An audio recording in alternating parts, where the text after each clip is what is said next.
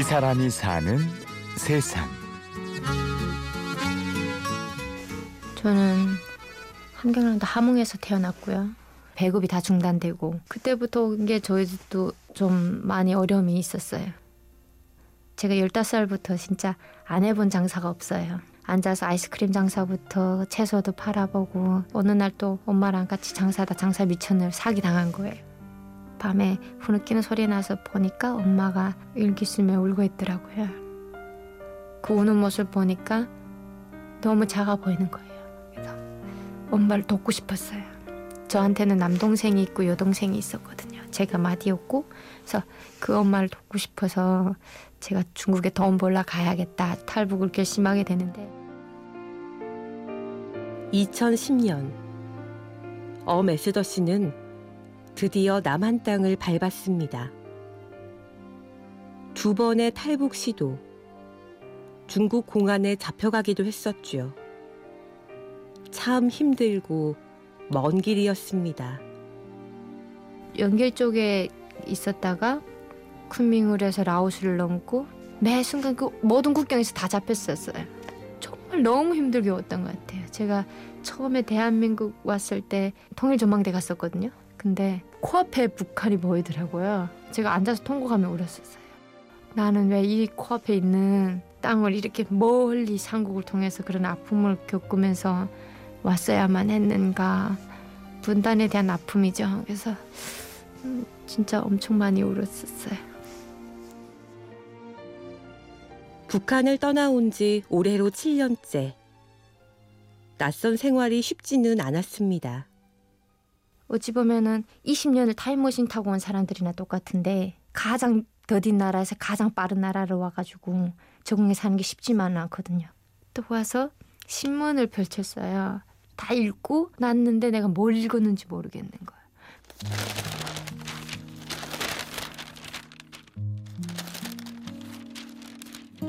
그냥 머리가 하얘지는 느낌? 대체 난 뭘 읽은 거지? 안 되겠다. 알아보니까 연명학교라는 대안학교가 있더라고요. 탈북민 대안학교가. 가니까 개인정보를 적는 란이 있었어요. 내가 좋아하는 것은 무엇인가, 낸 꿈은 무엇인가 적는 란이 있는 거예요. 그걸 보는데 갑자기 울컥하는 거예요. 왜 나는 다른 친구들이 한 번쯤 생각해보는 꿈? 뭘 좋아하는지 그거 한번 생각해볼 여유가 없었나요? 나는 왜 오늘 먹고 살아남아야 되는 그게 나의 유일한 소망이었냐요.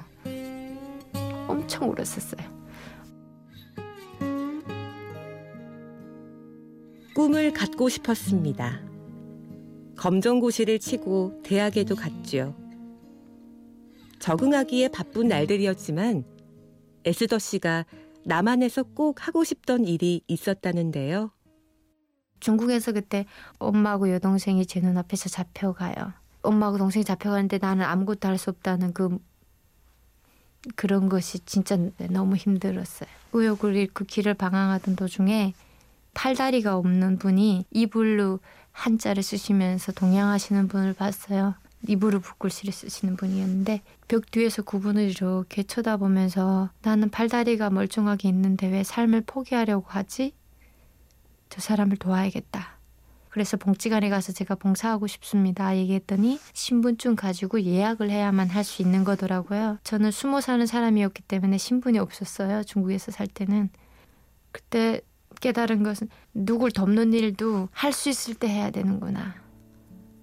그래서 대한민국에 와서도 자유롭게 누굴 도울 수 있잖아요.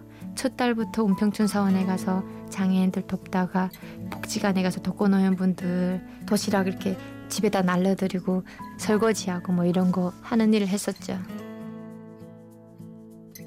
그렇게 쭉 이어온 봉사활동. 누군가를 돕는 일은 뜻밖의 기쁨으로 돌아왔습니다. 에스더 씨는 나눔을 통해 탈북민에 대한 편견도 깨고 싶었다는데요. 탈북 비용이 1000만 원인데 한국에 오면 400만 원을 줘서 600만 원이라는 빚을 갖고 시작하거든요. 탈북민들 대부분. 그래서 우리는 줄 수 있는 사람이 아니라 아직도 필요한 게 많은 사람이라고 생각하는데 나눔을 통해서 줄 수 있는 기쁨 많이 느끼게 되는 것 같아요. 탈북민이 물론 반은 적응 잘하고 반은 적응 못해요. 그렇다고 해서 적응 못하는 사람만 보고 탈북민은 다 나쁘게 평가하는 그 편견을 저는 깨고 싶었던 거예요. 왜냐하면 그걸 깨야만이 통일에 대해서 긍정적으로 생각하는 사람들이 생길 거라는 생각이 들었어요. 저는 탈북민이가 매겨 살려야 되는 짐이라고 생각하면 더 어려워질 것 같으니까 통일에 대해서 그걸 원치 않는다고 생각하는 친구들이 있더라고요.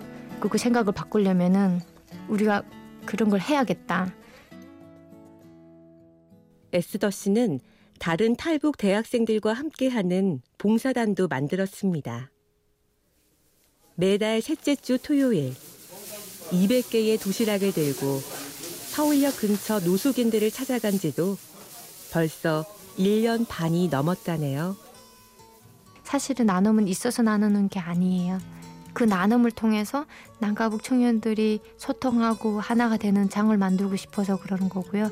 나눔을 통하면 또 우리가 또 서로 사랑할 수 있는 계기가 되기 때문에 시작하는 건데 200명 되는 분이 줄을 쫙 서서 기다리시는 거예요. 저희가 이제는 1년 넘게 하고 있다 보니까 노숙인 분들이 아셔요. 따뜻한 국도 맛있다 그러시고 감사하다고. 너무너무 감사하죠. 저는 항상 제가 주는 게 아니라 받는다는 걸 많이 느끼고 있고 내가 누군가를 도울 수 있다는 게 감사하고요. 그분들로 인해서 내가 할 수 있는 일이 있는 거잖아요. 이 사람이 사는 세상. 탈북 이후 봉사를 통해 삶의 의미를 찾게 된 에스더 씨를 만났습니다. 취재 구성의 김보람, 내레이션의 임현주였습니다. 고맙습니다.